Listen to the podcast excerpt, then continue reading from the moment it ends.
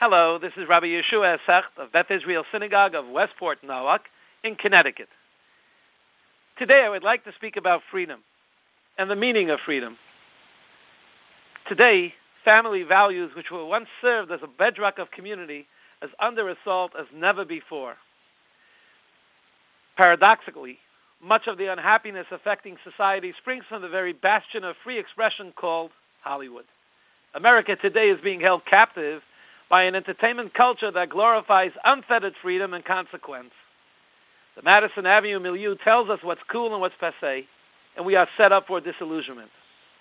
Our fixation regarding free choice and secular humanism, as opposed to the moral absolutes and actions encouraged in the Torah, has diminished our human freedom and capacity for free choice. The question that we need to ask of ourselves on this Pesach am I really free? When I allow the ego of self and materialism to define who I am. Pesach or Passover, the festival of freedom commemorating the Israelites' redemption from bondage, addresses this very question. It shares with us the message that liberty and freedom is too precious a commodity to be squandered. Freedom is to be applied in the service of Hashem and humanity. As God told the great emancipator Moshe in the book of Shmos, Exodus chapter 3, verse 12, when you have brought forth the people out of Egypt, you shall serve God upon this mountain, the mountain of Sinai. To me, freedom means choosing to live life responsibly as part of a community. It means choosing to extend a helping hand to another. It translates into the observance of Shabbos as a day of rest, biblically ordained as both a conceptual and concrete reminder that the Creator of both heaven and earth wants us to appreciate our sense of freedom. When we take a look at the name Pesach or Pesach, we find a very beautiful interpretation by Rabbi Yitzchak Luria, known as the saintly Arizal of Tzafat, Israel.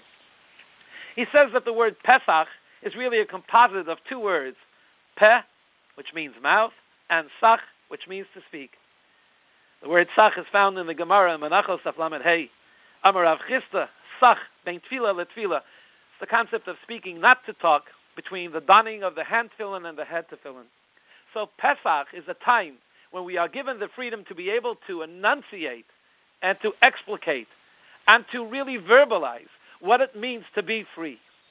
What a wonderful Yom Tov this Pesach is, that it provides us personal freedom, communal freedom, national freedom, and it gives us the idea of what Cherus really is. That Cherus, freedom, is the concept that is engraved upon the luchot as we read al tikra charus ala luchos. Do not read that it is inscribed upon the tablets, but cherus ala luchos, as the sages tell us that freedom is engraved upon the luchos, upon the fulfillment of the Ten Commandments and the Torah. Interestingly enough, in the Haggadah, when we ask the four questions, we begin with the preface Manishtana halayla hazeh mikala leilos. Why is this night different than all other nights? The great Hasidic masters explain that this prelude to the four questions is really a question that we address to our Father in heaven. As we say in Yiddish, Tata, will bei dir fragen, die vier Father, I will ask you the four questions, which means this refers also to our Father in heaven, Avinu Shebashamayim. Why is it that this Leil HaGalut this terrible exile that we find ourselves in today is so long, almost 2,000 years. The original exiles in Mitzrayim was 210 years. The Gullus in Bavel was 70 years. But this Gullus seems to be so long, without an end in sight.